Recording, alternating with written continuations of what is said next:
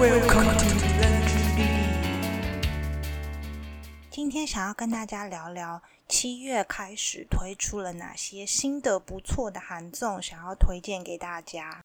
主要是因为呢，不知道大家有没有跟我身边的朋友一样，因为我身边的朋友呢，从防疫在家以后，就一天到晚都在看 Netflix。可是 Netflix 这样看来看去啊，最后常常他们都不知道要看什么，或者是觉得。要一次就看一整部剧啊，好负担哦，所以就开始有人问我说：“那依依，你平常都在看什么呢？”于是我就开始热情的跟大家推荐韩国的综艺节目，因为就是你可以一集一集看，没有负担，就不像你打开一包洋芋片需要吃完一整包的那种感觉。那我今天就搜集了四个，我觉得。还不蛮好看，蛮好入手的，蛮好入门的一个综艺节目，希望推荐给大家。那如果你也是像我身边的朋友一样，常已经不知道要看什么了，就可以看，就是好好的来看一下韩综，给韩综一个机会。因为我相信，可能很多大部分的人，他们对韩综认识，可能就只知道。Running Man 之类的，就可能也不知道还有其他的。今天挺希望大家听完了，呃，我介绍四个节目，如果你们有兴趣的话，可以去看一下。那今天这四个节目呢，刚好我就是找了四种不同的类型。那我有依照我觉得比较好入门的顺序来介绍。那如果你有喜欢听了以后，你觉得你喜欢哪个类型的，你可以直接去看那个类型，就不一定要都看。呃，四个全部都看这样子。那首先呢，第一个噔噔，我要介绍的是呃《第六感》这个节目。《第六感》这个节目呢，它呃七月已经推出了，但它这次推出的是第二季，去年已经做过第一季了。这个节目我觉得比较像是。哎，以前我猜我猜我猜猜猜这个节目里面的真的假不了的单元，他们这个节目呢，就是会每集有三个主题，呃，会有一个主题，那会有给你三个不同的地点让你们去看，那猜哪一个是假的？比如说这一集，呃，是特别的餐厅，那制作单位就会带他们去三家不同的餐厅。带自呃主持人群去三家不同的餐厅，然后让他们猜哪一家是假的。我觉得这个节目最酷的地方就是，如果那个节目呃那一家餐厅假设这 A 餐厅是假的的话，它就是从头到尾，从餐厅的装潢、餐厅的老板、餐厅里的饮食都是。节目单位、制作单位虚构出来、制作出来的，他们真的会把一个空屋全部重新装潢成一家真正的餐厅，然后里面的料理也也是制作单位可能去跟别人学的，或者是请厨师来利用一些现有的食材来做的。我觉得就是这个节目，呃，很适合跟家人朋友一起看、一起猜。像呃，我我跟我朋友常常就是会说哦。那不然我们今天来看，那猜书的人要做什么事？比如说去洗碗、去干嘛的？我觉得就是这是一个很适合大家一起玩的节目，因为它最后公布答案的那个地方也会搞得你很紧张。就是如果大家一起看的话，还可以边讨论说：“哎，这个是假的吧？这个是真的的吧？”这样子。而且如果是比如说很特别的餐厅的话，另外两家。很特别的餐厅，就是另外两家真正的那个答案嘛，就是你也可以看到哦，现在韩国有什么特别的餐厅这样子。那另外我还有一集，就比如说还有一集是白手起家的。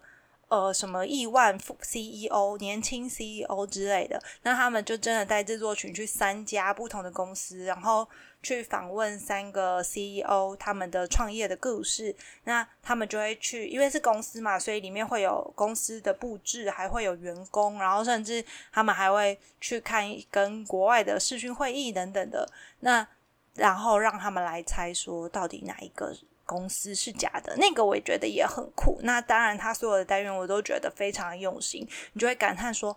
哇，他们真的会花这么多的时间跟金钱去，就为了骗他们那可能一个小时不到的时间，就觉得哇，真的不愧是韩国人做综艺节目，真的超酷的。”那第二个呢？第二个我想要介绍的是《大逃脱》这个节目，已经做到第四季了。那一个节目可以做到第四季的话，肯定就有它非常好看、吸引人的地方嘛。这个节目就是，如果你有喜欢密室逃脱或者是一些动脑游戏的。呃，人呢，我超级推荐你看这个节目，因为这个节目，就算你可能没什么兴趣的话，你对那种大成本、大制作的节目有兴趣的话，你也可以看，因为这个节目跟我刚刚推荐的第六感有异曲同工之妙，他们也是花非常大的成本在建构这个密室逃脱的呃玩让他们玩的地方。因为毕竟要让他们玩可能六五六七八个小时嘛，所以他们做的会比第六感的那个内容更多，而且还会有非常多就是密室逃脱要解谜呀，或者一些很酷的关卡。这个节目呢，呃，像第六感它是可以你一集一集看，它不会有什么连接的。但大逃脱，如果你对于那种，比如说你是没有看完 Marvel 系列电影，你不会想去复看复仇者联盟那种人的话，我就建议你从第一季的呃集数开始看，因为它里面有一些就是可能第二季、第三季后面的故事有可能会跟前面的集数有一点点关联，但是其实不会影响观看。可是因为你没有看前面的集数的话，你可能就会没有那么投入那个感情。就比如说，它有一些故事是有延续性的，你你可能呃看了的话会比较好猜，或者是哇，你会觉得哇超酷的，他怎么可以把后面前面的故事连到后面这样子？但如果你不在意的话，那就没关系，你随便挑一集来看，我觉得都会非常精彩。因为这个节目不像我们一般去玩的密室逃脱，它可能就是只有一两个小时就出来了嘛。这个节目是这个密室逃脱是非常大型的，可能比如说是一整个学校。或一整个体育馆里面去改造而成的，所以他们通常都会被关在里面五六七八九个小时，就一直要逃脱出来为止。那里面从密室的规模啊、解谜的逻辑到 NPC 的设计等等，都是非常的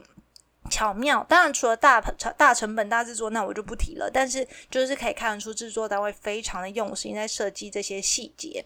那呃，虽然有几集就是可能比较实验性的呃集数，他们可能就会做的比较无聊。可能像有的人，他们就分组失败。他们之前有过一次是分把成员分成两组，然后一组两边个别逃，希望他希望做的效果是两边个别逃脱，然后呃往中让他们中间集合，可以去解别的关卡，但是。制作单位那时候刚开，就刚开始没多久，所以他们有点错估了某一组的聪明程度，所以其实那一那一集变得有点尴尬，因为有一组他就是一直逃脱不出来，他一直到最后都没有逃脱出来。那你就可以很明显看到 NPC 一直在看他们，想说，哎，一直不行了，然后一直不停的给提示，一直不停的给他们机会，但他们还是就是笨到不行，逃不出来，所以那一集就有点失败。就会看的人很尴尬，里面的人也很尴尬，这样子。但是基本上大部分的集数都还是非常精彩的，所以我也超推这个节目的。那第三个类型呢是，呃，如果你喜欢音乐的话，就绝对不能错过这个节目。这个节目叫做《超级乐队 Super Band》，这这个节目也是今年这夏天出推出了第二季。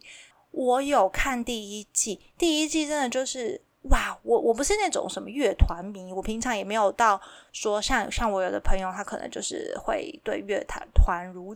对乐团如数家珍，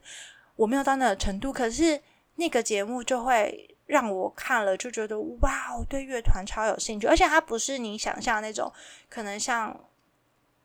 呃流行音乐的那种。呃或独立音乐那种有，就是只有吉他、鼓手、主唱、bass 这样子的一个组成乐团。它这个节目的主旨呢，就是让一些，比如说我就是自己在家练打鼓，我我没有团员，我自己在家做一就是练鼓练的超强，我我自己在家练吉他练的超强，我自己在家练大提琴或小提琴练的超强。他就让这些在各个乐器的领域里面呢有超强成绩的人，让他们来。这个节目合在一起，找到他们音乐路上的伙伴。这个节目的主轴是想要这样子，所以你可以看到很多在他的音乐领域非常强的人来这边，哦，就好像仿佛就是交到他的精神伴侣一样，就是找到他的 soul mate 一样，就觉得哇哦！所以像呃，就很多人说这简直是什么神仙打架之类的，我就觉得真的，这真的是神仙打架。我每次看他们表演都觉得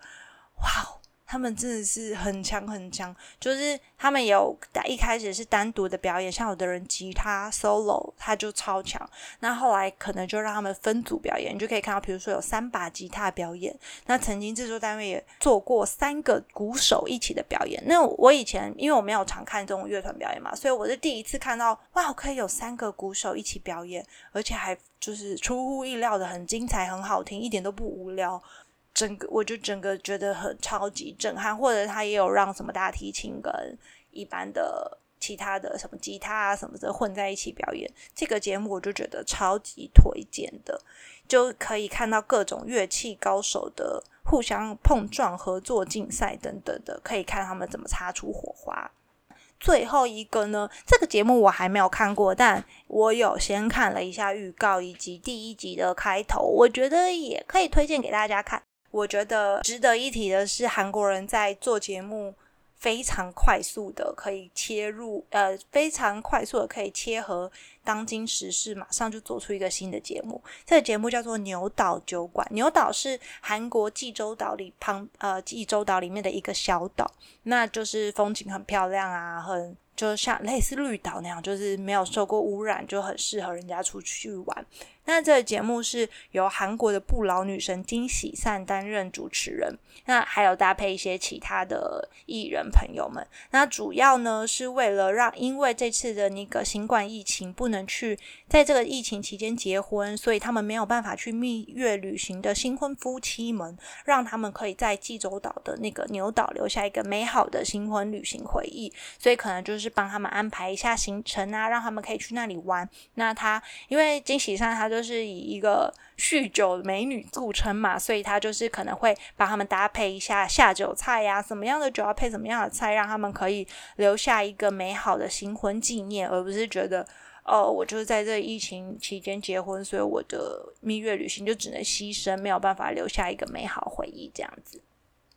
OK，以上四个节目呢，就是我介绍。今年夏天七月主七月开始推出的新节目，那之后希望有机会可以再介绍更多的韩国综艺节目给大家。那如果你对于以上节目有兴趣的话，欢迎赶快去找来看哦。网络上应该都有蛮多线上看的资源可以去看。最后就祝大家暑假快乐，拜拜。